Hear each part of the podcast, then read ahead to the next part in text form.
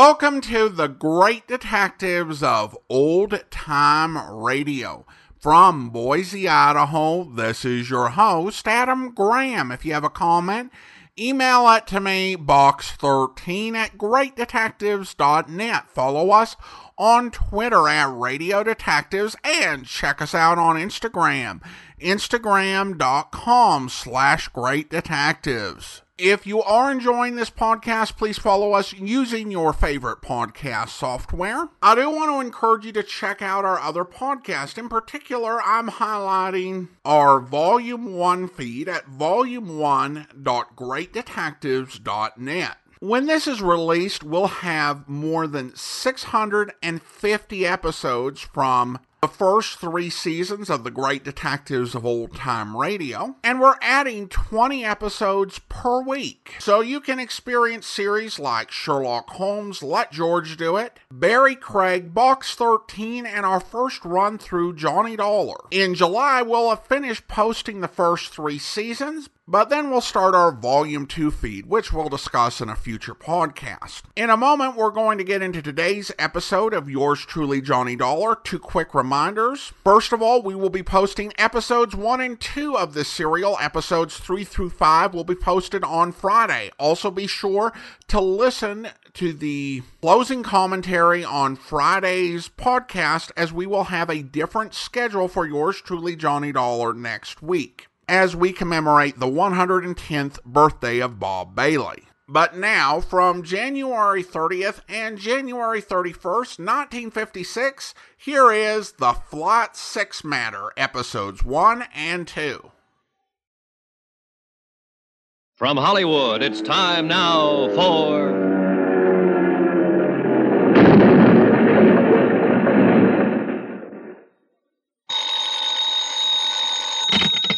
Johnny Dollar. Pete Codley, Johnny. Guaranteed Transport. Oh, hiya, Pete. Seen the papers? No, I just got up. Why? What's happened? Air crash, for one thing. Air crash? Where? Mexico.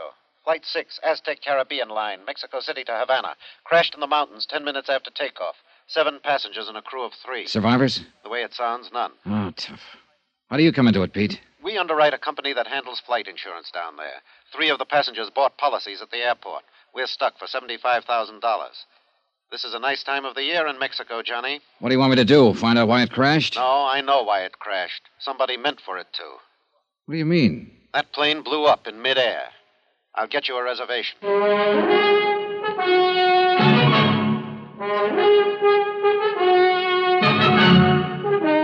Tonight and every weekday night, Bob Bailey in the transcribed adventures of the man with the action-packed expense account, America's fabulous freelance insurance investigator. Yours truly, Johnny Dollar.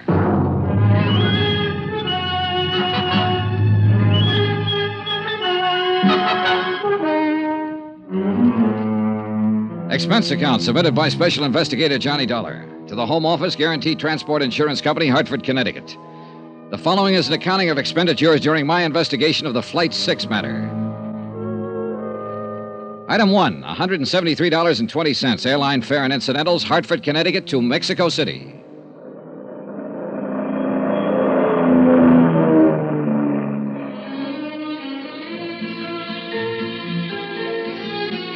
I checked my baggage through customs and started making inquiries, and more inquiries, and then some more.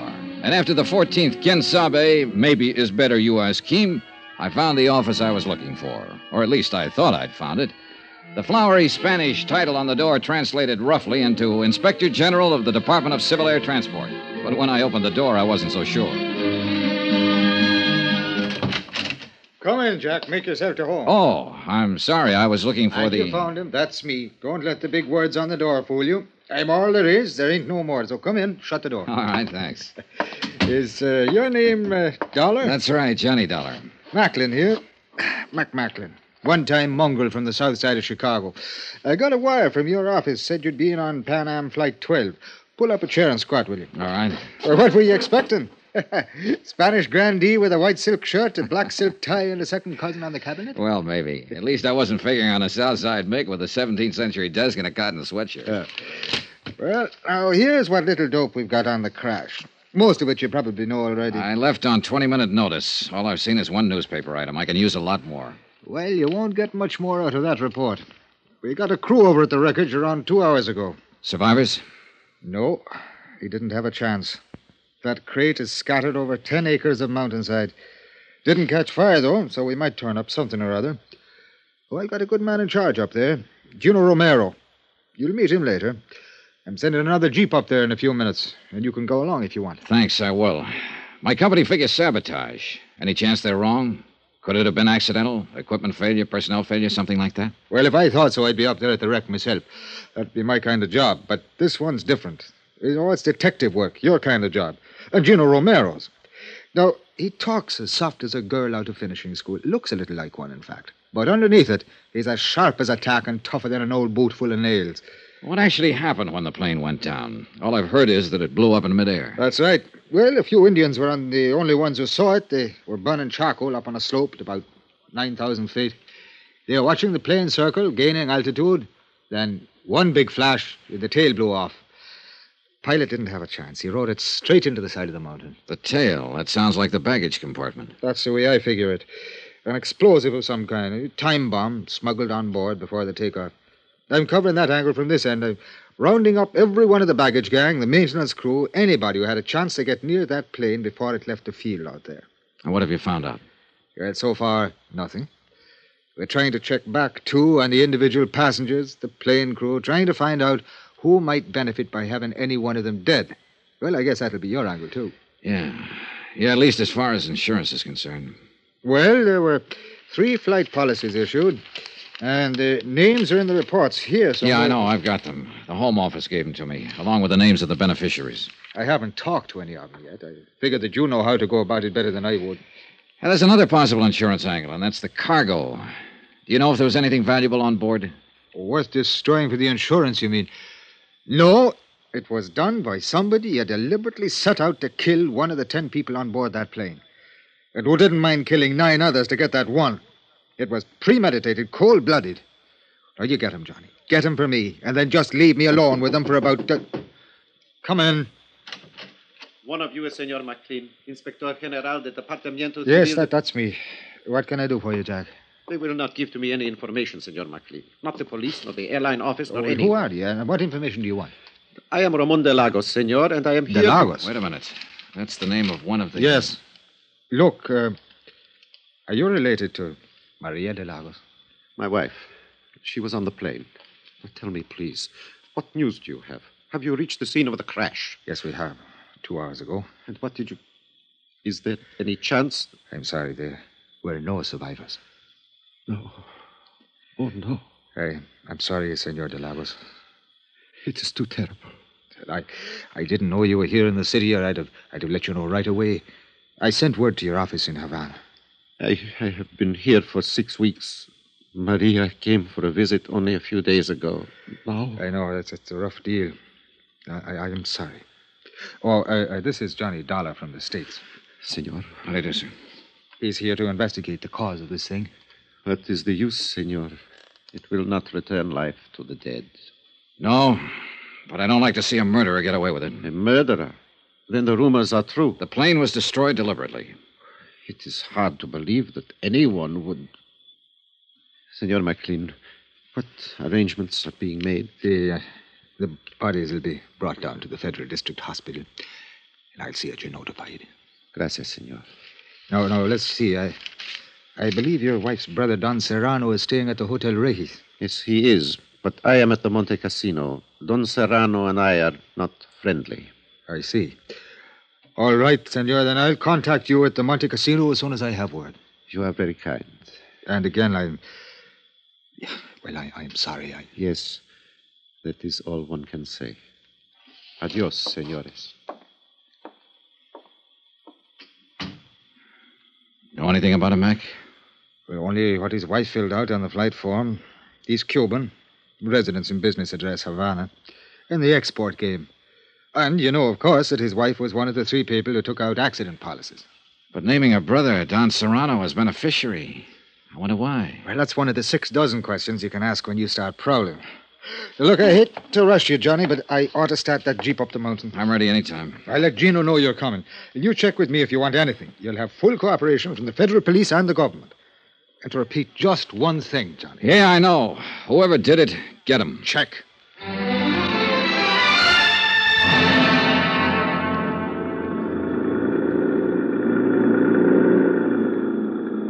The jeep driver was a young Mexican boy who'd been brought up in the best and wildest chauffeuring traditions of the capital.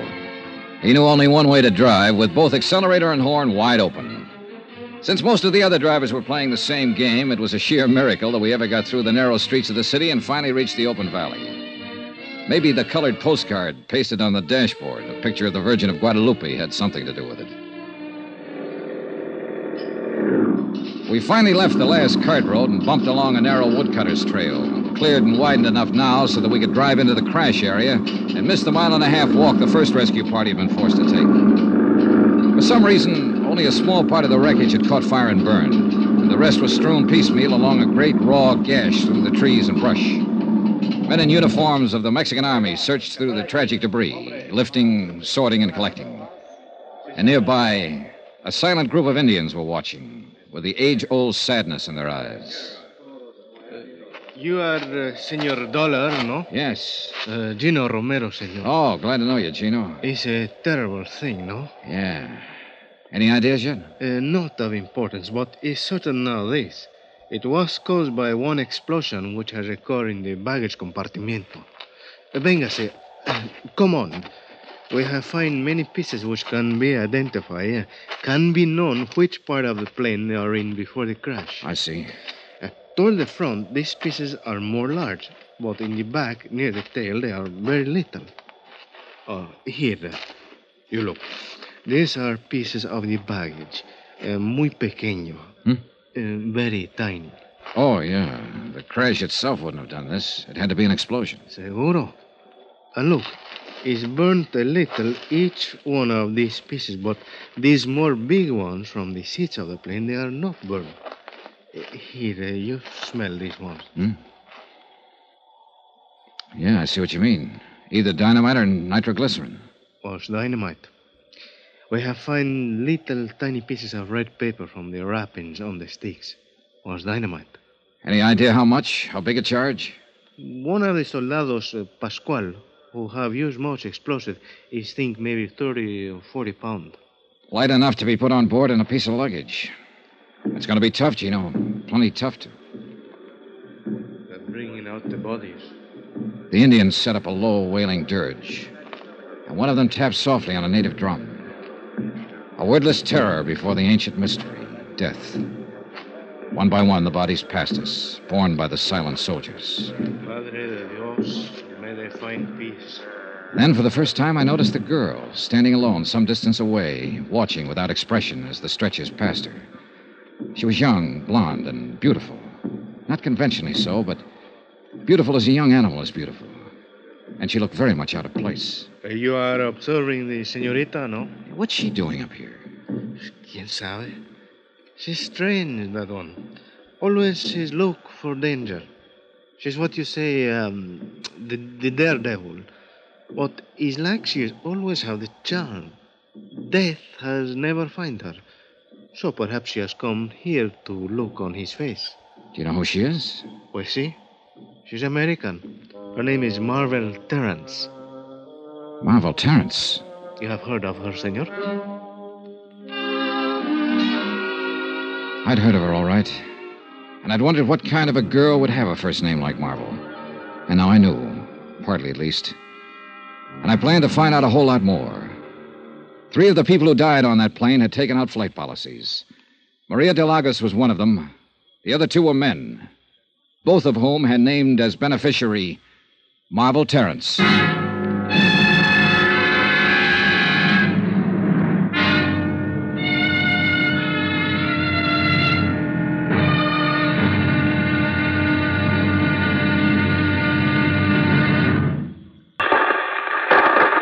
Johnny Dollar here. Go ahead. Mac Macklin, Johnny. Is Gino around? Yeah, he's over across the slope at the moment. They're getting the bodies out of what's left of the plane. Well, how does it look? Anything new? Nothing we hadn't already guessed. It was an explosion, all right. Dynamite in the baggage compartment. Probably put on board in a piece of luggage. Well, that figures. I've run into something down here in the city along those same lines. What do you mean? The ground crew remembers one of the baggage handlers acting strange before Flight 6 took off last night. A man named Ramirez. What do you mean strange? They say he had one suitcase that he wouldn't let any of the other handlers touch. Put it on the plane himself just before takeoff. Hey, you know anything about tigers, Mac? Tigers? I'm about to tangle with one.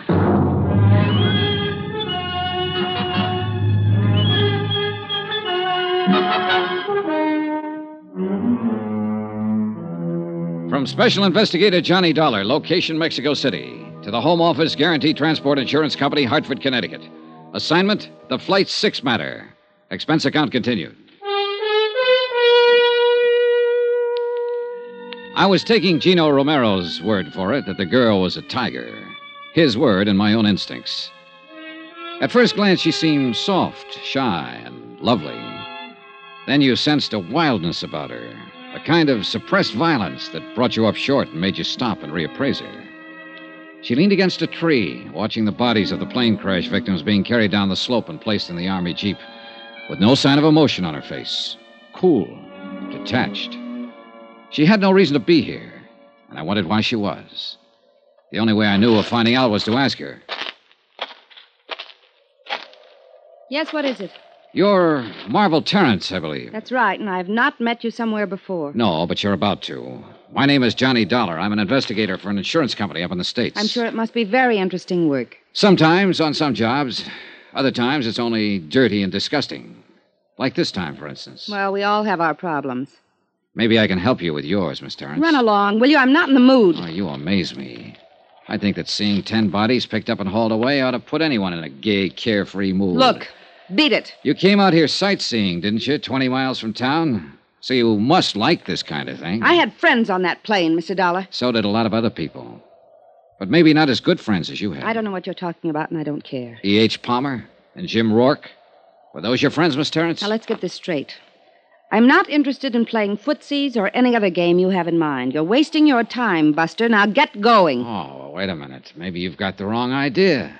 This isn't just a social chat. No, you want to help me with my problem. Just one problem. I'm wondering how you're going to spend that $50,000. What? Yeah, that's a fair-sized chunk of money to drop right out of the sky. What are you talking about? What $50,000? The money you'll get from the deaths of your two friends, Palmer and Rourke. What do you mean? Say, tell me, were you with them at the airport last night when Flight 6 took off? Yes, I was. Then you must have known that they both took out flight policies and that both of them named you as beneficiary. No. No, I didn't know. I wasn't with them exactly. At least not up until takeoff. Then you claim this is all just a big surprise. Of course, I didn't know a thing about it. But it's just like them.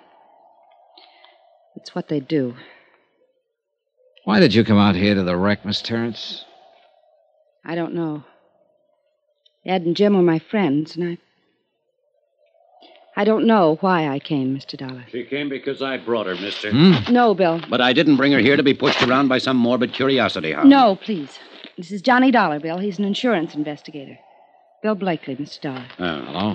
He was asking me some questions. Why you? Because Ed and Jim both took out insurance policies in my name. What? Flight accident policies, $50,000 worth. Well, Mr. Blakely, you said Miss Terrence is here because you brought her. I wonder if you'd tell me why you're here. I don't know that it's any of your business. Sometimes I make things my business. Then sometime you may get your teeth knocked out. They're in pretty solid, Blakely. Yeah? Well, maybe... Bill, stop it. Sorry, Marvel. Ed Palmer and Jim Rourke were Bill's business partners. What business, Mr. Blakely? Engineering. We're building some roads around Mexico City. How many partners? Just the three of you? Yes, just... That's right, Dollar. The business belongs to me now. What about it? Nothing about it. Congratulations. One more crack Bill, like that. Bill, I said stop it. Let's go, Marvel. I've got to get back to town. Wait for me at the truck. I'll be there in a few minutes. All right. Suit yourself. Dollar, just one thing. Don't push me. Blakely, 10 people died over there on that hillside last night. They were murdered. I intend to find out who did it. And if it takes pushing to find out, then I'll push. See you around. Yeah, you probably will. This thing hit Bill pretty hard, Mr. Dollar. You have to make allowances. How long have you known him? A couple of months. And Palmer and Rourke? The same. It's nothing serious, nothing romantic, if that's what you're thinking. It was all just for fun. Was that all it was on their side? Oh, men always claim to be serious. But that's only part of the game. What else do you do, Miss Terrence, besides play the game? That's all. I'm a wealthy orphan, Mr. Dollar, and my only career is drifting around the world playing the game. I'm ornamental, irresponsible, and rather useless. Maybe not entirely useless. Just being ornamental has some importance in this world. So you play too, huh? No, I meant it. I guess I was pretty obnoxious when you spoke to me a while ago. Well, I suppose I asked for it. I'm staying at the Hotel Monte Casino. Are you? I'd like to see you again. I could teach you the game, Johnny. Well, that's a very attractive offer outside of business hours. But you think I'm mixed up in this? No, I'm not sure. Well, think about it, Johnny. And call me at my hotel. The Monte Casino. That's where de Lagos is staying. Happen to know him? Ramon? Well, yes, of course. Why? Well, one of the passengers killed on that plane was his wife. Didn't you know? I saw the name de Lagos, but I didn't even know he had a wife. Another? Just for fun? I think you've got some wrong ideas about me, Johnny. Come see me and I'll straighten them out for you. All right. I will. And something else. You'll find it out anyway, so I may as well tell you. Tell me what? I had reservations on Flight 6, too. I was going over to Havana for the weekend. I canceled out at the last minute. I see. Maybe that's why I came out here. To see for myself. I'm not afraid of death. I've tempted it too many times to be. But it does fascinate me. I stood there watching and thinking. Could have been me being carried down that slope. Except for luck. Why did you cancel out at the last minute? I was talked out of making the trip. By whom? Bill Blakely. I watched her swing down the slope, lithe, erect, and lovely. A strange girl, with an air of aloneness about her, an air that I felt would be with her even in a crowd. Strange, but also compelling, exciting. She might be involved or she might not. I didn't know. But I was sure of one thing. In either case, I was going to see her again.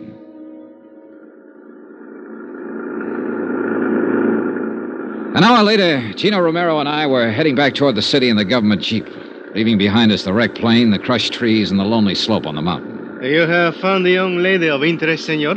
Yeah, I found her of interest. Always she's doing the crazy things. Daredevil, flirting with the eyes, looking for danger. Playing the game, she calls it. Si, senor. Playing the game. Que lástima. It is too sad that 10 persons are not be playing the game now anymore. Oh, it's all right, Gino. I'm not that much under her spell. ¿Qué dice?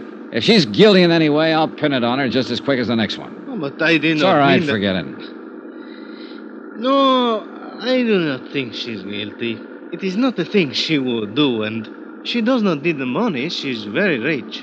Do you know that? Everybody says so. Well, that's what I mean. It's worth checking into. Yes, possible, but I still do not think she would do such a thing. It is too terrible. And she's too beautiful. Maybe I ought to give you the advice, Gino. Before the beauty of a woman, senor, we are all as brothers, like Senor Blakely. I see he was look very disturbed. Yeah, he did get a little hot under the collar. What do you know about him, Gino? Almost nothing. He's come here for 3 months now, making the road. And his partners, Palmer and Rourke, were killed in the plane crash. What do you know about them? The same. Nothing. They all arrive together. Always they work together, play together. Then along came Marvel Terrence. True. They were all rivals for the senorita. And there is one thing. What's that? They have the building for the machinery outside the city, the warehouse, you call it. What about it? In this warehouse, they keep much dynamite.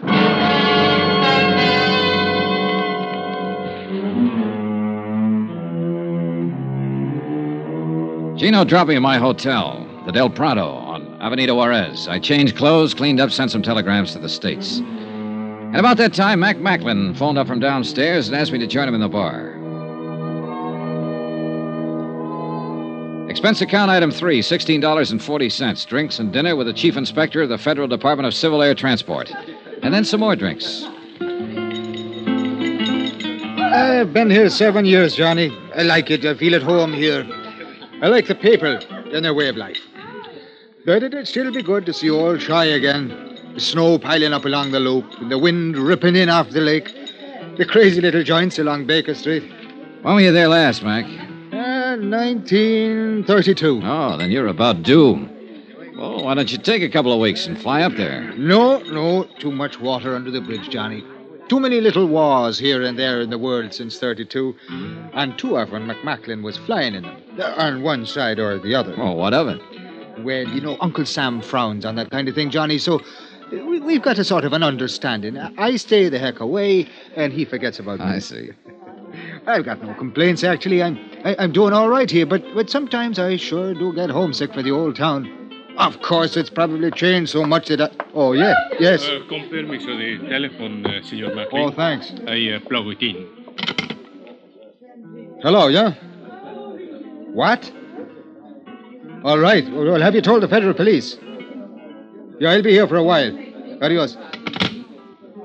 Well, we just lost our best angle, Johnny. What do you mean? That baggage handler, the one I figured slipped the dynamite on board the plane.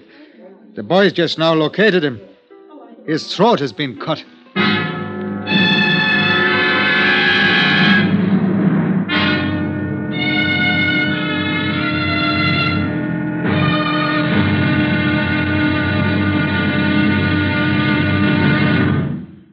Now, here's our star to tell you about tomorrow's intriguing episode of this week's story. Tomorrow, a bereaved relative lies, a frustrated lover comes up fighting, and a lovely lady in the case just vanishes. Join us, won't you? Yours truly, Johnny Dollar.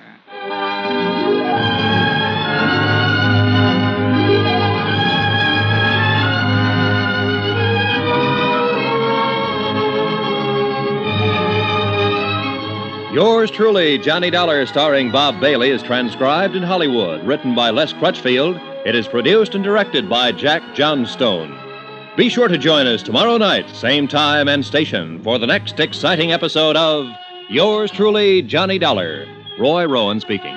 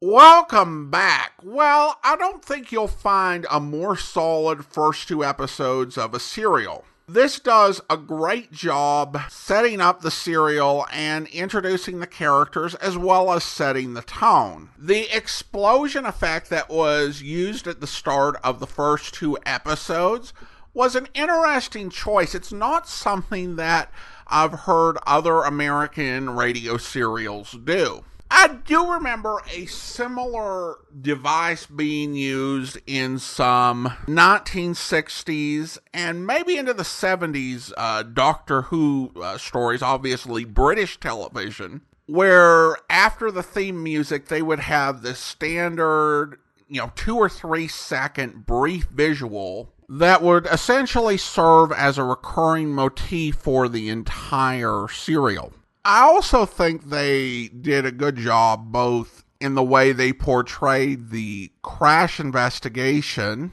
as well as how they managed to give weight to what had happened, the description of the Indian tribe being present and their reactions to the removal of the bodies. And it makes you appreciate Bob Bailey as a narrator, because, and I think particularly in this story, he's not only playing Johnny Dollar, but he's being called upon to create the scene and to set the mood with his voice, to help us as an audience see all of this, and he's just doing a superb job. I liked Macklin, and it was a surprise and a little bit of a switch from what you expected to find waiting for Johnny in the office. And also as a police character who I think is playing off Johnny nicely. And I think both of the cliffhangers for these episodes were really good.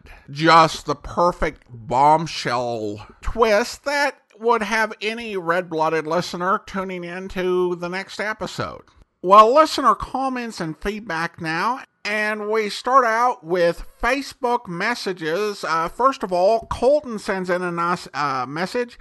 I just wanted to say thank you. You do so much for old-time radio. I love your commentary, and I wish you had a Just Adams podcast that told old-time radio history and fun facts and whatever Adam wanted to say. You have, from what I can see, as a 32-year-old UPS driver, brought back what was pretty much lost, and your organization is on point. So thank you so much, and please keep trucking. Well, thank you so much, Colton. I appreciate your kind comments. I have toyed with the idea of doing an intermittent podcast where we kind of talk about old-time radio stuff, nostalgic television stuff, and I might have folks on who are in the old-time radio preservation sphere and talk to them about some of the incredible things that they're doing. I've also toyed with the idea of Ask Me Anythings, but I think anything we've done in the past that's been kind of live has not gotten great attendance, and I think one of the great conveniences of the podcast is that you can listen to episodes whenever you want. And also, it's a challenge because not everyone listens to the episodes immediately. As of this recording date, we've had 840 people listen to the McCormick Matter in the past 30 days. And when people are listening to the show at different times, that makes getting something live together tricky. But I might do something like that if there's interest. I can tell you that I do have plans for a new project that will allow us to explore more radio history. And I hope to have something to announce fairly soon. But that is in the works. I also do encourage you to check out our website, greatdetectives.net. There, every Saturday, I post an article. Recently, I did one on fun facts to help understand old-time radio programs. And I reviewed different mysteries, audio dramas, a lot of different stuff. So I encourage folks to check that out at greatdetectives.net every Saturday. And I should say that you always want to give credit where credit is due. We would not have all of these wonderful old-time radio recordings if it were not for the collectors of the 1960s and 70s, as well as the work of modern-day preservationists. And all of us who do podcasts or online radio stations that play old-time radio are popularizing it and bringing that work to the general public. But thanks again, Colton. I appreciate your comments. And then we have another Facebook message, this one from Chris, who writes, I'm from Nampa. I'm a truck driver and listen every day. You need a story in the news locally in Boise. Well, thanks for the comment, Chris. Now, for those of you not familiar with the area, Nampa is a city about 20 miles up the freeway, give or take, from where I live. I'm always open to doing interviews, and I actually did a local interview, I believe it came out the end of March, on my friends Becky and Steve Lyles, their podcast, Let Me Tell You a Story.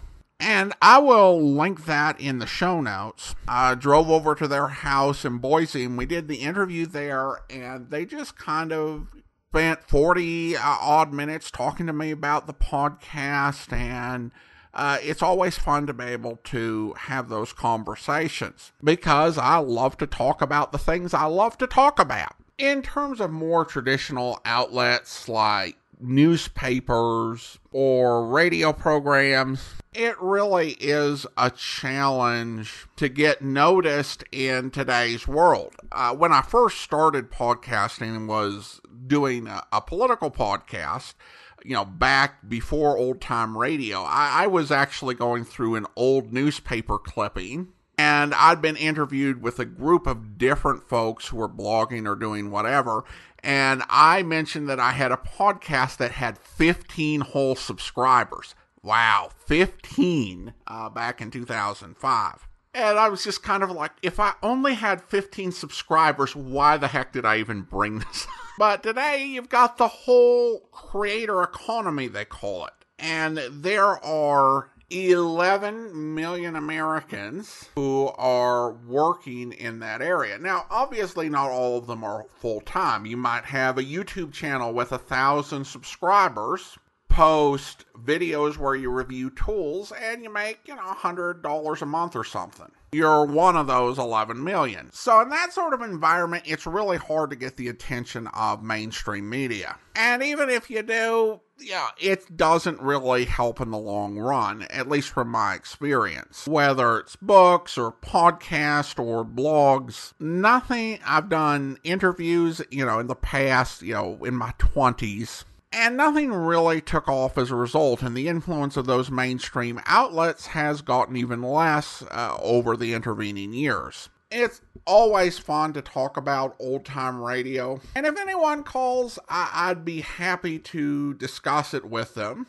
But honestly, I would rather have folks telling their friends or leaving a good review on the Apple Podcast Store, because I think what we do here is very niche. It's not a podcast everyone's going to listen to, or even the majority of people are going to listen to. And so it's just kind of been those sort of word-of-mouth methods that have worked best for us over the years. But I appreciate the thought and hope that I didn't over-answer that one for you, Chris.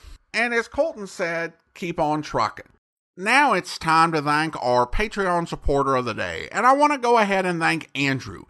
Andrew has been one of our Patreon supporters since March of 2020, currently supporting the program at the rookie level of $2 or more per month. Thank you so much for your support, Andrew. And that will do it for today. If you are enjoying this podcast, please follow us with your favorite podcast software. We'll be back on Friday with our next episode of Yours Truly, Johnny Dollar, and please listen after that episode for details on the schedule for next week. But join us back here tomorrow for Dangerous Assignment, where... I've been expecting you, Mitchell. Looks like a sweet mess they've dropped in your lap. Yeah. According to the commissioner, there's been enough dynamite stolen over the past 6 months to blow up the whole works down here. Just about. You know, there hasn't been much talk or publicity about the canal lately, but it's still just as important as ever. If, for any reason, our ships couldn't use it in the event of war, it could be pretty disastrous. I know. Look, I brought this piece of string with me, Dean, and right now I'm feeling slightly foolish about it all. I don't blame you. Piece of string, 11 inches long, with 4 knots in it. Yeah. And that's supposed to be the key to the whole deal. Do you think it is? I don't know what to think, Mitchell. All I know is they found it in Slater's pocket. Yeah. He must have been pretty close. That's obviously why he was killed. Mm-hmm. How about his apartment? Have you got a key? Yeah, we've kept it locked up since the murder. Here it is. I'll write down the address for you. Okay, thanks. I'll take a look around there and see if I can find anything that'll help make some sense out of this hunk of string. I hope you will be with us then. In the meantime, do send your comments to Box 13 at greatdetectives.net. Follow us on Twitter at Radio Detectives, and check us out on Instagram, instagram.com/greatdetectives. From Boise, Idaho, this is your host, Adam Graham, signing off.